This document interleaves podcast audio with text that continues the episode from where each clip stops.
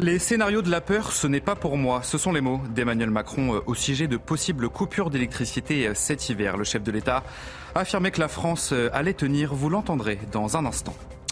Et face à ces possibles coupures d'électricité, les personnes sous respirateur ne seront pas prioritaires. Ce sont les mots du porte-parole d'Enedis, gestionnaire du réseau électrique en France, des propos qui ont forcément suscité la réaction de la classe politique. Les grandes lignes du projet de loi immigration ont été dévoilées par le gouvernement. Le texte vise notamment à rendre plus efficaces les procédures d'expulsion du territoire. Les Français réclament une plus grande fermeté en matière d'immigration. Notre dernier sondage dans ce journal. Et enfin, faites très attention au cambriolage si vous habitez dans la capitale. 30 cambriolages ont lieu chaque jour à Paris et le 15e arrondissement est le plus impacté. Notre reportage à la fin de cette édition.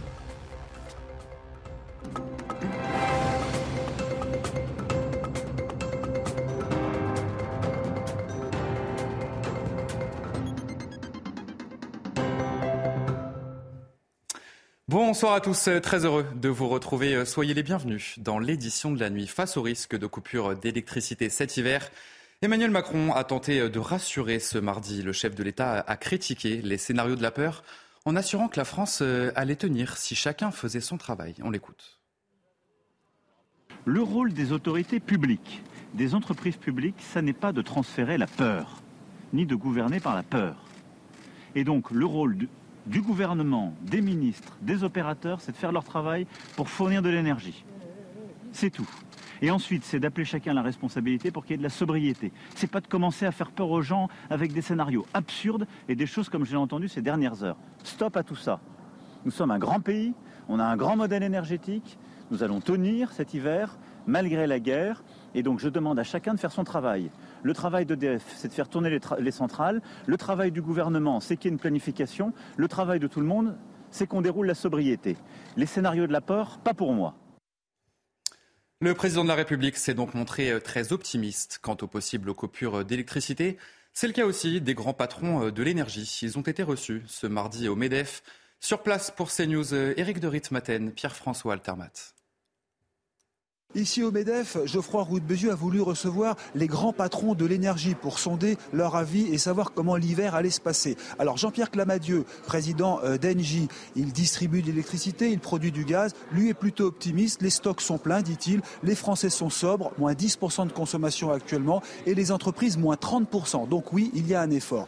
Maintenant, euh, Geoffroy Roux le président du MEDEF, lui est quand même plus inquiet parce qu'il redoute les coupures pour les entreprises. Il sait qu'il y en aura. Ce sont elles qui seront les premières victimes. Il parle aussi des prix trop élevés pour les factures d'électricité et il craint que certaines entreprises soient tentées de délocaliser ou d'augmenter leur production aux États-Unis, les États-Unis qui font du dumping. D'une manière générale, c'est plutôt optimiste. On pense que si tout va bien, si les Français sont sobres, il n'y aura pas de coupures ou elles seront très rares, dit-on. En tout cas, l'hiver devrait se passer plutôt bien et c'est ça qui est rassurant, a dit le MEDEF. Et en cas de coupure, plusieurs scénarios euh, sont possibles. En tout cas, les personnes sous respirateur artificiel ne seront pas prioritaires. C'est ce qu'a affirmé euh, le porte-parole d'Enedis, gestionnaire du réseau euh, électrique en France. On voit tout ça avec Quentin Griebel. C'est une phrase choc qui fait énormément réagir. Les personnes qui sont à haut risque vital, sous respirateur, ne font pas partie des clients prioritaires définis par les préfectures. Ils sont non prioritaires et éventuellement délestables. Les personnes concernées doivent se signaler auprès des agences régionales de santé. En cas de coupure d'électricité programmée dans les prochaines semaines, elles seront alors prévenues par mail ou appel téléphonique 2 à 5 jours à l'avance. Inadmissible pour ce médecin généraliste. C'est un scandale absolu qu'aujourd'hui, en 2022, bientôt 23, euh, quelqu'un qui est sous respirateur ne puisse pas bénéficier de, l'électricité qui, euh, qui lui est nécessaire. Alors, ce qui est prévu, c'est qu'il y aura un signalement par les ARS, etc. Je ne sais pas. Quand les ARS se mêlent de quelque chose, c'est souvent, euh, souvent compliqué. Hein c'est souvent compliqué et c'est souvent pas très rapide. En plus de cette mesure, l'ARS invite également les patients à prendre connaissance des démarches d'hospitalisation d'urgence. Pour rappel, les coupures de courant seront ciblées et ne devraient pas durer plus de deux heures consécutives. Je vous propose à présent euh, d'écouter ce témoignage. Malika est sous assistance respiratoire et si on lui enlève, eh bien, elle ne pourra tout simplement euh, plus respirer. Je ne peux pas respirer sans appareil. Donc si je n'ai pas d'électricité, mon appareil ne fonctionne pas et je ne peux plus respirer. Donc, euh, si je ne respire plus, c'est la mort, tout simplement. Si les personnes qui ne peuvent pas respirer normalement ne sont pas prioritaires, je ne vois pas qui est prioritaire. Et à ce moment-là, qu'on me donne le nom des personnes ou alors des groupes ou qui est prioritaire. Parce que nous, c'est vital. Si on n'a pas notre appareil, on meurt. Donc, allez dire ça à notre famille, vous allez voir les réponses que vous allez avoir. Et toutes les familles en France, de toutes les personnes handicapées sous respirateur, devraient aussi se plaindre de ce monsieur et devrait être ses fonctions. Parce que honnêtement, ce qu'il a dit là, c'est horrible. Et horrible, franchement. Il devrait avoir honte. J'ai l'impression d'être dans un pays sous-développé. Pas développé du tout. En France, en 2022, voir ça, c'est une honte. Les personnes dans la même situation que Malika ne seront donc pas prioritaires en cas de coupure d'électricité. Une décision euh, qui a bien sûr fait réagir la classe politique. C'est le cas par exemple de Marine Le Pen. Depuis l'Assemblée nationale, elle dénonce euh, ces propos et estime que les personnes malades doivent être euh, prioritaires. Bien sûr, on l'écoute. Entendre quand même des gens venir expliquer, donc avec l'accord du gouvernement par définition, que la vie n'est pas prioritaire, puisqu'il s'agit de ça. La vie n'est donc pas prioritaire. C'est-à-dire que les gens qui sont sous respirateur artificiel et dont la vie est mise en cause par l'arrêt de ce respirateur artificiel euh, ne sont pas essentiels pour le gouvernement. Ils sont essentiels pour nous.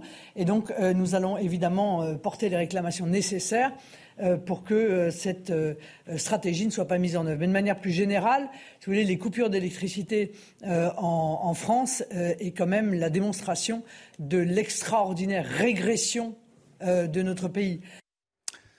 Alors face à ces éventuelles coupures d'électricité, est-ce que vous êtes inquiet? Qu'est-ce qui vous préoccupe le plus surtout? Eh bien, nous, nous sommes allés vous poser la question. Si on a fait le plein au congélateur, bah, tout sera perdu. Et puis oui, l'ascenseur et tout ça, oui. Et puis les transports. C'est inquiétant. C'est stressant. Mais voilà, on n'y peut rien.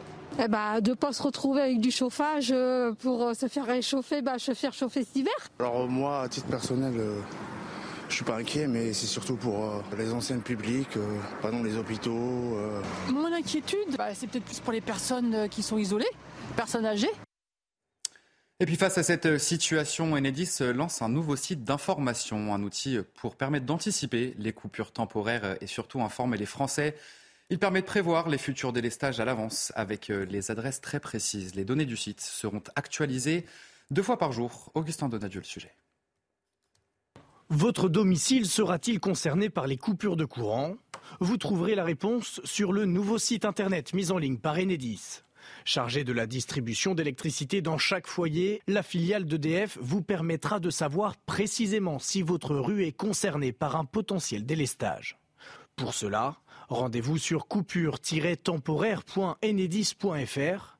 Le site sera actualisé deux fois par jour et viendra renforcer les prévisions du site EcoWatt car RTE, chargé du transport d'électricité aux quatre coins du territoire, ne vous informe que sur les risques de coupure en fonction de la surchauffe du réseau.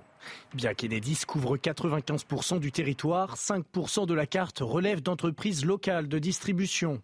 Les clients concernés devront alors se rapprocher de leurs distributeurs d'énergie pour savoir si eux aussi, leur alimentation électrique sera coupée.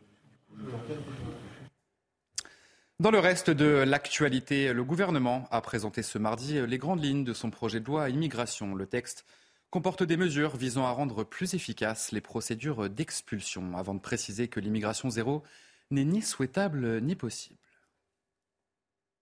La France est et restera fidèle à sa tradition d'asile, mais il est légitime de se poser la question de notre politique migratoire. Dire qui on veut, qui on peut accueillir et qui on ne veut pas, qui on ne peut pas accueillir. Nous visons l'efficacité les mesures utiles et les effets concrets. Ce débat ne peut se reposer sur des impressions ou des peurs. Je le dis d'emblée, l'immigration zéro n'est ni souhaitable ni possible, pas plus réaliste que ne l'est une immigration dérégulée. Et justement, les Français réclament une plus grande fermeté en matière d'immigration. C'est le résultat de notre dernier sondage CSA pour CNews. Vous le voyez apparaître à l'écran, 7 Français sur 10 estiment que le gouvernement doit durcir sa politique d'immigration. Alors, euh, que pensez-vous de cette politique migratoire? Faut-il régulariser les personnes sans papier? On va, Je vous propose d'écouter vos réponses. Ici, ils travaillent justement pour les bienfaits de la société. Il n'y a pas de raison qu'on les, enfin, les accepte pas comme, euh, comme tous ceux qui, font partie de ça en fait. Les gens ne veulent plus travailler, donc euh, pourquoi pas Je pense que la raison voudrait qu'il y ait des travailleurs français qui doivent pouvoir trouver du travail. Et mon cœur dit que si ces travailleurs français ne veulent pas travailler et faire ces métiers ingrats, je ne vois pas pourquoi on ne laisserait pas la chance à d'autres. Je serais prêt à accepter cette naturalisation à condition qu'il y ait eu des, des gages de citoyenneté comme l'apprentissage de la langue française, de, l'hymne national. Euh. Dans l'actualité également, les suites du procès en appel de Nicolas Sarkozy. Il est jugé avec son avocat Thierry Herzog pour corruption et trafic d'influence. Et pour la toute première fois, des conversations entre l'ancien président de la République et son avocat ont été diffusées publiquement. Nicolas Sarkozy s'est dit stupéfait de ses écoutes à la Cour d'appel de Paris. Notre journaliste police-justice Noémie Schulz. Pendant une heure et demie, la salle d'audience a été comme coupée du monde. Téléphone et ordinateur portable éteints, placés dans des sacs plastiques pour éviter tout enregistrement pirate de cette plongée dans l'intimité des conversations entre un avocat Thierry Herzog et son client Nicolas Sarkozy. Entre janvier et mars 2014, les deux amis de longue date se parlent plusieurs fois par jour. Un nom revient souvent, celui d'un haut magistrat à la Cour de cassation, Gilbert Azibert, qui pourrait les aider à obtenir une décision favorable à Nicolas Sarkozy dans le dossier Bettencourt. On pourrait peut-être appeler Gilbert parce que c'est maintenant que les juges de la Cour de cassation décident, interroge l'ancien président de la République. Son avocat le rappelle quelques heures plus tard. Il ira à la chasse demain. Il doit en voir un troisième avant qu'il délibère. En contrepartie, Thierry Herzog suggère que Nicolas Sarkozy donne un coup de main pour permettre à Gilbert Azibert de décrocher un poste à Monaco. L'ancien président s'y engage avant de rétro-pédaler. Ça m'embête de demander quelque chose alors que je ne le connais pas très bien. Alors que peut-on conclure de ces enregistrements? Pour l'accusation, c'est le signe qu'un pacte de corruption a bien été conclu entre les trois hommes. Pour la défense, c'est surtout un avocat qui cherche à rassurer un client inquiet. En fin de journée, Nicolas Sarkozy a pris la parole. J'étais stupéfait en écoutant ça. Je me suis dit, c'est comme si on regardait par le trou de la serrure. Je dois vous dire que j'ai été choqué. La confidentialité entre euh, un client et son avocat, on peut lui dire au revoir, mais je répondrai à toutes vos questions. La garde à vue de Norman Tavo a été levée ce mardi pour poursuite d'enquête. Accusé de viol et de corruption sur mineurs, l'animateur de la chaîne Norman fait des vidéos n'est pas poursuivi à ce stade, indiqué le parquet de Paris. Et puis vous l'avez sans doute remarqué, il faut parfois se rendre dans plusieurs pharmacies pour trouver du doliprane. Si on ne parle pas encore de pénurie pour le moment, certaines formes du médicament sont pour le moment euh, introuvables. Solène Boulan et Jean-Laurent Constantini. Ces petites boîtes roses, bien connues des enfants en cas de douleur, se font de plus en plus rares sur les étals des pharmacies. En cause, le manque de paracétamol mais aussi de maltylol, une substance artificielle sucrée indispensable à la fabrication du doliprane en sirop. Alors leur vente est contingentée en pharmacie. On ne peut pas en commander autant qu'on veut, voire le stocker. Il nous impose une certaine quantité minimum pour qu'on puisse en avoir un petit peu en pharmacie et répondre à une certaine demande. Mais pas de panique. Pour calmer les douleurs, d'autres formes du médicament peuvent être données à l'enfant. Si un enfant a besoin de doliprane 250 mg en fonction de son poids, rien ne vous empêche de couper le doliprane ou un paracétamol effervescent, parce qu'il y a d'autres labos qui fabriquent de l'effervescent. Alors certes, il n'aura peut-être pas le goût du sirop doliprane, comme tous les enfants aiment bien ce goût-là, vous allez avoir un autre goût effervescent qui sera peut-être plus facile à prendre et au moins vous, pouvez répondre à la demande en fonction de la fièvre ou la douleur qu'a l'enfant. Les professionnels de la santé conseillent aussi d'adopter une posologie plus faible, trois prises par jour toutes les 8 heures au lieu de quatre toutes les 6 heures. Et on en vient à ce phénomène inquiétant qui devient presque monnaie courante dans la capitale. Les cambriolages ont augmenté de près de 30% en un an. À Paris, 30 euh, cambriolages ont lieu euh, chaque jour et parmi les secteurs les plus impactés euh, figure le 15e arrondissement de la capitale. Régine Delfour, Nicolas Winkler, Quentin Gribel. Dans cet immeuble du 15e arrondissement, c'est la stupeur. Donc voilà l'état de la porte, tout ça avec des tournevis. Cet appartement a été cambriolé la semaine dernière alors que le propriétaire était en déplacement. Les suspects, deux jeunes d'après les témoins, ont littéralement retourné le logement réveils en or, des, des montres de valeur, voilà ce que je pouvais avoir dans un appartement, des trucs faciles à revendre. Conséquence, le propriétaire a pris une décision radicale après plus de 15 ans passés dans l'immeuble. Je vends l'appartement, je me tire. Voilà. Parce que c'est infernal, infernal. Et tous ces jeunes et tout, euh, tous ces délinquants, on ne fait rien. On les prend, on les relâche. Dans le 15e arrondissement, les cambriolages ont augmenté de 11% en un an. Des malfaiteurs au profil divers, mais souvent bien connus. Il y a des personnes qui sont très organisées, il y a des personnes qui viennent parfois des pays de l'Est, il y a ce qu'on appelle des mineurs isolés étrangers, qui sont parfois des faux mineurs, mais qui se prétendent comme tels pour échapper à la justice. Au total, durant les 11 premiers mois de l'année, 961 cambriolages ont été signalés dans cet arrondissement, soit près de 3 par jour. Et on voulait aussi vous parler dans ce journal de la lutte contre l'insécurité dans les transports en commun. C'est un sujet qui touche beaucoup d'entre nous. Nous avons pu suivre la brigade des réseaux franciliens, gare Saint-Lazare à Paris, entre contrôle, surveillance et délinquance. Voici un petit aperçu de leur quotidien. Maureen Vidal, Amaury Bucco, Olivier Gangloff. Ce jour-là, nous accompagnons l'unité chargée de la sécurisation de la gare Saint-Lazare. Métro, train, parvis de gare, rien ne doit échapper à leur vigilance. Et un jeune homme attire justement leur attention. Il vient de sauter le portique d'entrée du métro. Les policiers décident donc de procéder à son contrôle. C'est ça pour fumer le crack. Je pense que ça, c'est le reste qui emballait le caillou. Il a déjà été consommé. Quelques minutes plus tard, l'attention des policiers est portée sur les cris de deux jeunes hommes.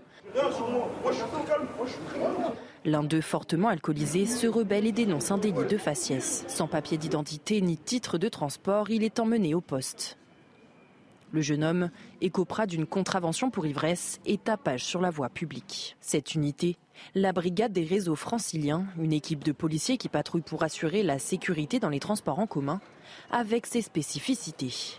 Le plus souvent, c'est quand même des vols-tirs, hein, euh, parce que c'est ce qu'il y a de plus facile à commettre. Euh, les autres types de victimes, c'est les gens qui rentrent du travail ou qui vont au travail, qui sont fatigués et qui font moins attention. La brigade des réseaux franciliens, une unité que le ministre de l'Intérieur, Gérald Darmanin, a prévu de doubler en vue des prochains Jeux olympiques en 2024. Et enfin, nouvelle grève attendue à la SNCF ce mercredi. Plusieurs syndicats appellent à la mobilisation. Ils veulent peser sur les négociations salariales annuelles obligatoires.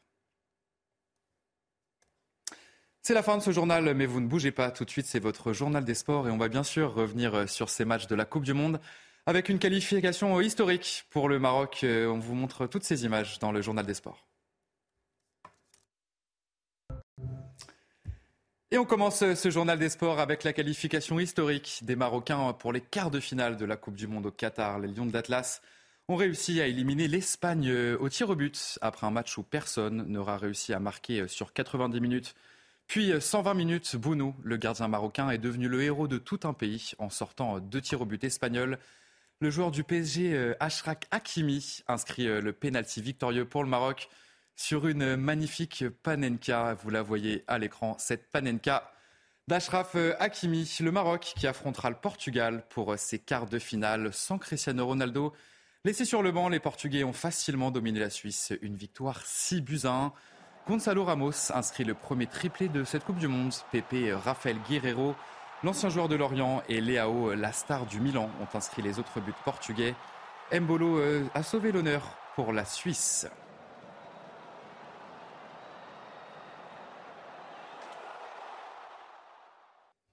Et on connaît désormais le tableau complet de ces quarts de finale de la Coupe du Monde au Qatar. Vendredi, la Croatie affrontera le Brésil. Avant le choc entre les Pays-Bas et l'Argentine, et samedi, le Maroc voudra continuer son rêve face au Portugal. On terminera bien sûr avec, sur le match de l'équipe de France face à l'Angleterre, match prévu ce samedi à 20h. Et après un jour de repos, les Bleus étaient de retour ce mardi à l'entraînement avec une absence particulièrement marquée. C'est celle de Kylian Mbappé qui souffre d'une légère douleur à la cheville. L'attaquant du PSG est resté aux soins. Pas d'inquiétude, il devra participer à l'entraînement collectif de ce mercredi.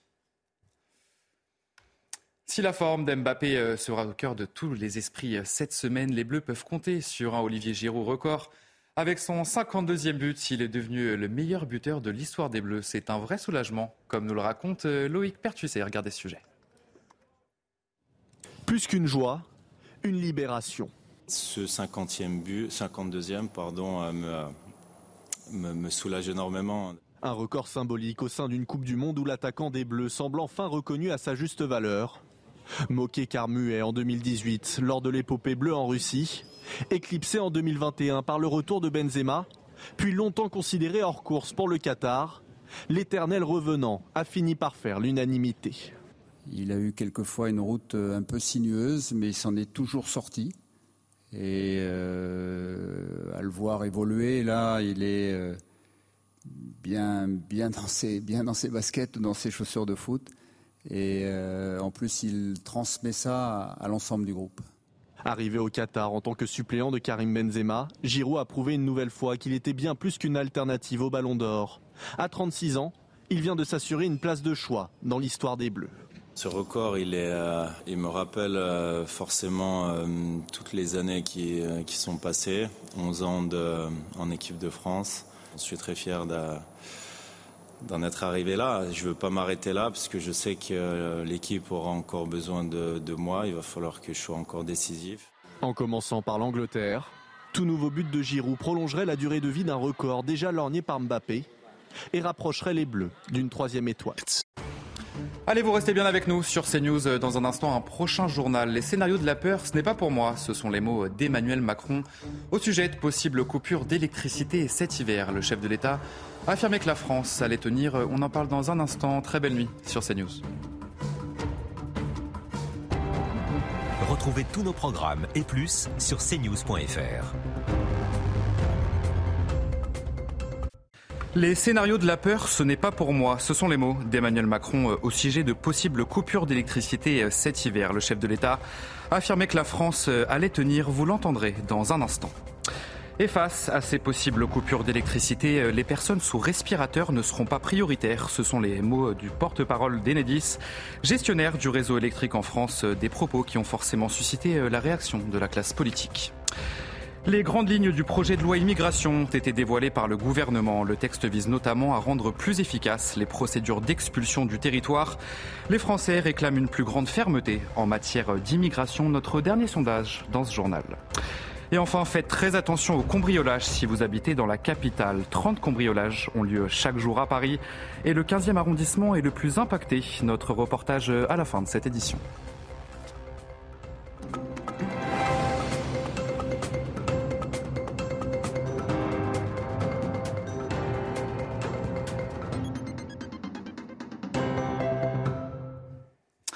Bonsoir à tous, très heureux de vous retrouver. Soyez les bienvenus dans l'édition de la nuit face au risque de coupure d'électricité cet hiver. Emmanuel Macron a tenté de rassurer ce mardi. Le chef de l'État a critiqué les scénarios de la peur en assurant que la France allait tenir si chacun faisait son travail. On l'écoute. Le rôle des autorités publiques, des entreprises publiques, ça n'est pas de transférer la peur, ni de gouverner par la peur. Et donc le rôle du, gouvernement, des ministres, des opérateurs, c'est de faire leur travail pour fournir de l'énergie. C'est tout. Et ensuite, c'est d'appeler chacun la responsabilité pour qu'il y ait de la sobriété. C'est pas de commencer à faire peur aux gens avec des scénarios absurdes et des choses comme j'ai entendu ces dernières heures. Stop à tout ça. Nous sommes un grand pays, on a un grand modèle énergétique, nous allons tenir cet hiver malgré la guerre, et donc je demande à chacun de faire son travail. Le travail d'EDF, c'est de faire tourner les, les, centrales. Le travail du gouvernement, c'est qu'il y ait une planification. Le travail de tout le monde, c'est qu'on déroule la sobriété. Les scénarios de la peur, pas pour moi. Le président de la République s'est donc montré très optimiste quant aux possibles coupures d'électricité. C'est le cas aussi des grands patrons de l'énergie. Ils ont été reçus ce mardi au MEDEF. Sur place pour CNews, Éric de Ritmaten, Pierre-François Altermat. Ici au MEDEF, Geoffroy Roux de a voulu recevoir les grands patrons de l'énergie pour sonder leur avis et savoir comment l'hiver allait se passer. Alors Jean-Pierre Clamadieu, président d'Engie, il distribue de l'électricité, il produit du gaz. Lui est plutôt optimiste. Les stocks sont pleins, dit-il. Les Français sont sobres, moins 10% de consommation actuellement, et les entreprises moins 30%. Donc oui, il y a un effort. Maintenant, Geoffroy Roux de Bézieux, le président du MEDEF, lui est quand même plus inquiet parce qu'il redoute les coupures pour les entreprises. Il sait qu'il y en aura. Ce sont elles qui seront les premières victimes. Il parle aussi des prix trop élevés pour les factures d'électricité et il craint que certaines entreprises soient tentées de délocaliser ou d'augmenter leur production aux États-Unis, les États-Unis qui font du dumping. D'une manière générale, c'est plutôt optimiste. On pense que si tout va bien, si les Français sont sobres, il n'y aura pas de coupures ou elles seront très rares, dit-on. En tout cas, l'hiver devrait se passer plutôt bien et c'est ça qui est rassurant, a dit le MEDEF. Et en cas de coupure, plusieurs scénarios sont possibles. En tout cas, les personnes sous respirateur artificiel ne seront pas prioritaires. C'est ce qu'a affirmé le porte-parole d'Enedis, gestionnaire du réseau électrique en France. On voit tout ça avec Quentin Griebel. C'est une phrase choc qui fait énormément réagir. Les personnes qui sont à haut risque vital, sous respirateur, ne font pas partie des clients prioritaires définis par les préfectures. Ils sont non prioritaires et éventuellement délestables. Les personnes concernées doivent se signaler auprès des agences régionales de santé. En cas de coupure d'électricité programmée dans les prochaines semaines, elles seront alors prévenues par mail ou appel téléphonique 2 à 5 jours à l'avance. Inadmissible pour ce médecin généraliste. C'est un scandale absolu qu'aujourd'hui, en 2022, bientôt 23, euh, quelqu'un qui est sous respirateur ne puisse pas bénéficier de, l'électricité qui, euh, qui lui est nécessaire. Alors, ce qui est prévu, c'est qu'il y aura un signalement par les ARS, etc. Je ne sais pas. Quand les ARS se mêlent de quelque chose, c'est souvent, euh, souvent compliqué. Hein et c'est souvent compliqué et c'est souvent pas très rapide. En plus de cette mesure, l'ARS invite également les patients à prendre connaissance des démarches d'hospitalisation d'urgence. Pour rappel, les coupures de courant seront ciblées et ne devraient pas durer plus de deux heures consécutives. Je vous propose à présent euh, d'écouter ce témoignage. Malika est sous assistance respiratoire et si on lui enlève, eh bien, elle ne pourra tout simplement euh, plus respirer. Je ne peux pas respirer sans appareil. Donc, si je n'ai pas d'électricité, mon appareil ne fonctionne pas et je ne peux plus respirer. Donc, euh, si je ne respire plus, c'est la mort, tout simplement. Si les personnes qui ne peuvent pas respirer normalement ne sont pas prioritaires, je ne vois pas qui est prioritaire. Et à ce moment-là, qu'on me donne le nom des personnes ou alors des groupes ou qui est prioritaire. Parce que nous, c'est vital. Si on n'a pas notre appareil, on meurt. Donc, à dire ça à notre famille, vous allez voir les réponses que vous allez avoir. Et toutes les familles en France, de toutes les personnes handicapées sous respirateur, devraient se plaindre de ce monsieur et devrait délimiter ses fonctions. Parce que honnêtement, ce qu'il a dit là, c'est horrible. Et horrible, franchement. Il devrait avoir honte. J'ai l'impression d'être dans un pays sous-développé. Pas développé du tout. En France, en 2022, voir ça, c'est une honte. Les personnes dans la même situation que Malika ne seront donc pas prioritaires en cas de coupure d'électricité. Une décision euh, qui a bien sûr fait réagir la classe politique. C'est le cas par exemple de Marine Le Pen. Depuis l'Assemblée nationale, elle dénonce euh, ces propos et estime que les personnes malades doivent être euh, prioritaires. Bien sûr, on l'écoute. Entendre quand même des gens venir expliquer, donc avec l'accord du gouvernement par définition, que la vie n'est pas prioritaire, puisqu'il s'agit de ça. La vie n'est donc pas prioritaire. C'est-à-dire que les gens qui sont sous respirateur artificiel et dont la vie est mise en cause par l'arrêt de ce respirateur artificiel euh, ne sont pas essentiels pour le gouvernement. Ils sont essentiels pour nous. Et donc, euh, nous allons évidemment euh, porter les réclamations nécessaires euh, pour que cette stratégie ne soit pas mise en œuvre. Mais de manière plus générale, si vous voulez, les coupures d'électricité en, France est quand même la démonstration de l'extraordinaire régression de notre pays. Alors face à ces éventuelles coupures d'électricité, est-ce que vous êtes inquiet? Qu'est-ce qui vous préoccupe le plus surtout? Eh bien, nous, nous sommes allés vous poser la question. Si on a fait le plein au congélateur, bah, tout sera perdu. Et puis oui, l'ascenseur et tout ça, oui. Et puis les transports. C'est inquiétant. C'est stressant. Mais voilà, on n'y peut rien. Eh ben, de ne pas se retrouver avec du chauffage euh, pour euh, se faire réchauffer, bah, se faire chauffer cet hiver. Alors moi, à titre personnel, euh, je suis pas inquiet, mais c'est surtout pour les anciennes publiques, pardon, les hôpitaux. Mon inquiétude, bah, c'est peut-être plus pour les personnes qui sont isolées, personnes âgées. Et puis face à cette situation, Enedis lance un nouveau site d'information, un outil pour permettre d'anticiper les coupures temporaires et surtout informer les Français. Il permet de prévoir les futurs délestages à l'avance avec les adresses très précises. Les données du site seront actualisées deux fois par jour. Augustin Donadieu, le sujet. Votre domicile sera-t-il concerné par les coupures de courant? Vous trouverez la réponse sur le nouveau site internet mis en ligne par Enedis. Chargée de la distribution d'électricité dans chaque foyer, la filiale d'EDF vous permettra de savoir précisément si votre rue est concernée par un potentiel délestage. Pour cela, rendez-vous sur coupure-temporaire.enedis.fr. Le site sera actualisé deux fois par jour et viendra renforcer les prévisions du site EcoWatt car RTE, chargé du transport d'électricité aux quatre coins du territoire, ne vous informe que sur les risques de coupure en fonction de la surchauffe du réseau. Bien qu'Enedis couvre 95% du territoire, 5% de la carte relève d'entreprises locales de distribution. Les clients concernés devront alors se rapprocher de leurs distributeurs d'énergie pour savoir si eux aussi, leur alimentation électrique sera coupée.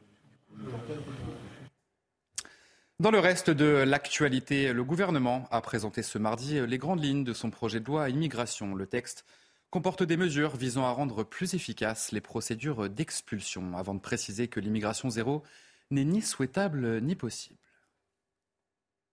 La France est et restera fidèle à sa tradition d'asile, mais il est légitime de se poser la question de notre politique migratoire. Dire qui on veut qui on peut accueillir et qui on ne veut pas, qui on ne peut pas accueillir. Nous visons l'efficacité, les mesures utiles et les effets concrets. Ce débat ne peut se reposer sur des impressions ou des peurs. Je le dis d'emblée, l'immigration zéro n'est ni souhaitable ni possible, pas plus réaliste que ne l'est une immigration dérégulée. Et justement, les Français réclament une plus grande fermeté en matière d'immigration. C'est le résultat de notre dernier sondage CSA pour CNews. Vous le voyez apparaître à l'écran, 7 Français sur 10 estiment que le gouvernement doit durcir sa politique d'immigration. Alors, euh, que pensez-vous de cette politique migratoire? Faut-il régulariser les personnes sans papier? On va, Je vous propose d'écouter vos réponses. Ici, ils travaillent justement pour les bienfaits de la société. Il n'y a pas de raison qu'on ne les, les accepte pas comme, euh, comme tous ceux qui, font partie de ça en fait. Les gens ne veulent plus travailler, donc euh, pourquoi pas Je pense que la raison voudrait qu'il y ait des travailleurs français qui doivent pouvoir trouver du travail. Et mon cœur dit que si ces travailleurs français ne veulent pas travailler et faire ces métiers ingrats, je ne vois pas pourquoi on ne laisserait pas la chance à d'autres. Je serais prêt à accepter cette naturalisation à condition qu'il y ait eu des, des gages de citoyenneté, comme l'apprentissage de la langue française, de, de l'hymne national. Euh. Dans l'actualité également, les suites du procès en appel de Nicolas Sarkozy. Il est jugé avec son avocat Thierry Herzog pour corruption et trafic d'influence. Et pour la toute première fois, des conversations entre l'ancien président de la République et son avocat ont été diffusées publiquement. Nicolas Sarkozy s'est dit stupéfait de ses écoutes. À la Cour d'appel de Paris, notre journaliste police-justice Noémie Schulz. Pendant une heure et demie, la salle d'audience a été comme coupée du monde, téléphone et ordinateur portable éteints, placés dans des sacs plastiques pour éviter tout enregistrement pirate de cette plongée dans l'intimité des conversations entre un avocat Thierry Herzog et son client Nicolas Sarkozy. Entre janvier et mars 2014, les deux amis de longue date se parlent plusieurs fois par jour. Un nom revient souvent, celui d'un haut magistrat à la Cour de cassation, Gilbert Azibert, qui pourrait les aider à obtenir une décision favorable à Nicolas Sarkozy dans le dossier Bettencourt. On pourrait peut-être appeler Gilbert parce que c'est maintenant que les juges de la Cour de cassation décident, interroge l'ancien président de la République. Son avocat le rappelle quelques heures plus tard. Il ira à la chasse demain. Il doit en voir un troisième avant qu'il délibère. En contrepartie, Thierry Herzog suggère que Nicolas Sarkozy donne un coup de main pour permettre à Gilbert Azibert de décrocher un poste à Monaco. L'ancien président s'y engage avant de rétro-pédaler. Ça m'embête de demander quelque chose alors que je ne le connais pas très bien. Alors que peut-on conclure de ces enregistrements? Pour l'accusation, c'est le signe qu'un pacte de corruption a bien été conclu entre les trois hommes. Pour la défense, c'est surtout un avocat qui cherche à rassurer un client inquiet. En fin de journée, Nicolas Sarkozy a pris la parole. J'étais stupéfait en écoutant ça. Je me suis dit, c'est comme si on regardait par le trou de la serrure. Je dois vous dire que j'ai été choqué. La confidentialité entre euh, un client et son avocat, on peut lui dire au revoir, mais je répondrai à toutes vos questions. La garde à vue de Norman Tavo a été levée ce mardi pour poursuite d'enquête. Accusé de viol et de corruption sur mineurs, l'animateur de la chaîne Norman fait des vidéos n'est pas poursuivi à ce stade, indiquait le parquet de Paris.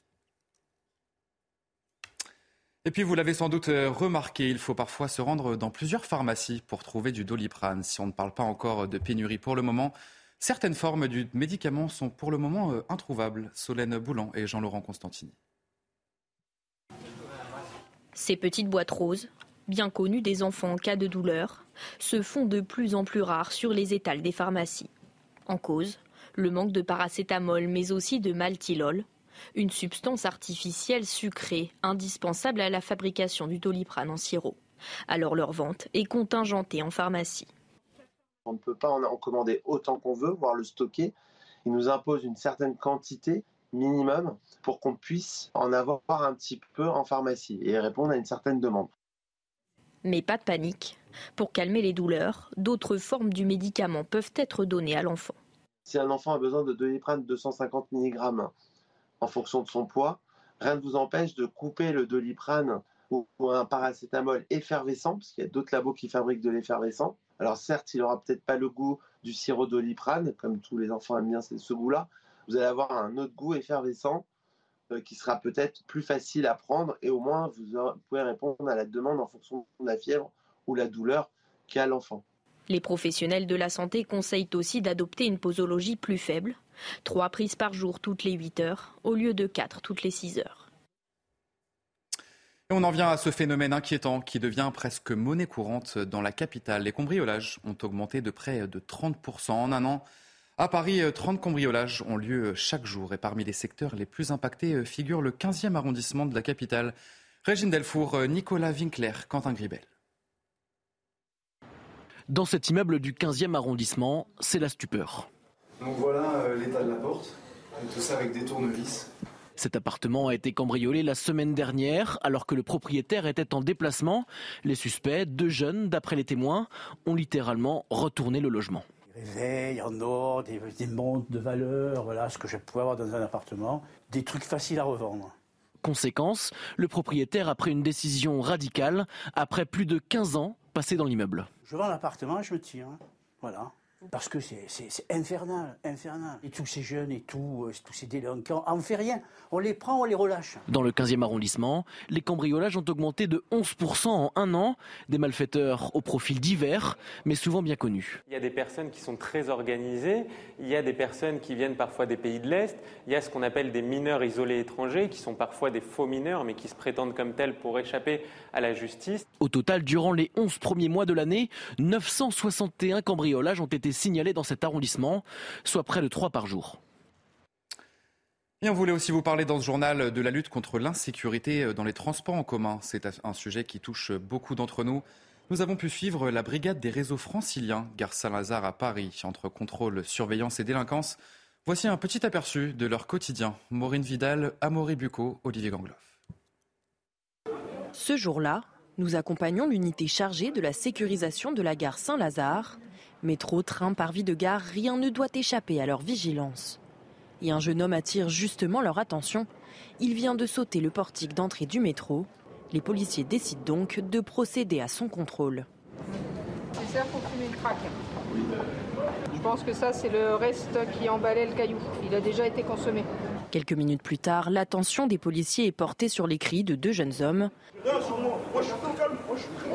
L'un d'eux, fortement alcoolisé, se rebelle et dénonce un délit de faciès. Sans papier d'identité ni titre de transport, il est emmené au poste. Le jeune homme est copra d'une contravention pour ivresse et tapage sur la voie publique. Cette unité, la brigade des réseaux franciliens, une équipe de policiers qui patrouille pour assurer la sécurité dans les transports en commun, avec ses spécificités. Le plus souvent, c'est quand même des vols-tirs, hein, euh, parce que c'est ce qu'il y a de plus facile à commettre. Euh, les autres types de victimes, c'est les gens qui rentrent du travail ou qui vont au travail, qui sont fatigués et qui font moins attention. La brigade des réseaux franciliens, une unité que le ministre de l'Intérieur, Gérald Darmanin, a prévu de doubler en vue des prochains Jeux olympiques en 2024. Et enfin, une nouvelle grève attendue à la SNCF ce mercredi. Plusieurs syndicats appellent à la mobilisation. Ils veulent peser sur les négociations salariales annuelles obligatoires. C'est la fin de ce journal, mais vous ne bougez pas. Tout de suite, c'est votre journal des sports et on va bien sûr revenir sur ces matchs de la Coupe du Monde avec une qualification historique pour le Maroc. On vous montre toutes ces images dans le journal des sports. Et on commence ce journal des sports avec la qualification historique des Marocains pour les quarts de finale de la Coupe du Monde au Qatar. Les Lions de l'Atlas ont réussi à éliminer l'Espagne euh, au tir au but après un match où personne n'aura réussi à marquer euh, sur 90 minutes. Puis 120 euh, minutes, Bounou, le gardien marocain, est devenu le héros de tout un pays en sortant deux tirs au but espagnols. Le joueur du PSG, Ashraf Hakimi, inscrit le pénalty victorieux pour le Maroc sur une magnifique panenka. Vous la voyez à l'écran, cette panenka d'Ashraf Hakimi, le Maroc qui affrontera le Portugal pour ses quarts de finale sans Cristiano Ronaldo. Laissés sur le banc, les Portugais ont facilement dominé la Suisse. Une victoire 6 buts à 1. Gonzalo Ramos inscrit le premier triplé de cette Coupe du Monde. Pepe Rafael Guerrero, l'ancien joueur de Lorient, et Leao, la star du Milan, ont inscrit les autres buts portugais. Mbolo euh, a sauvé l'honneur pour la Suisse.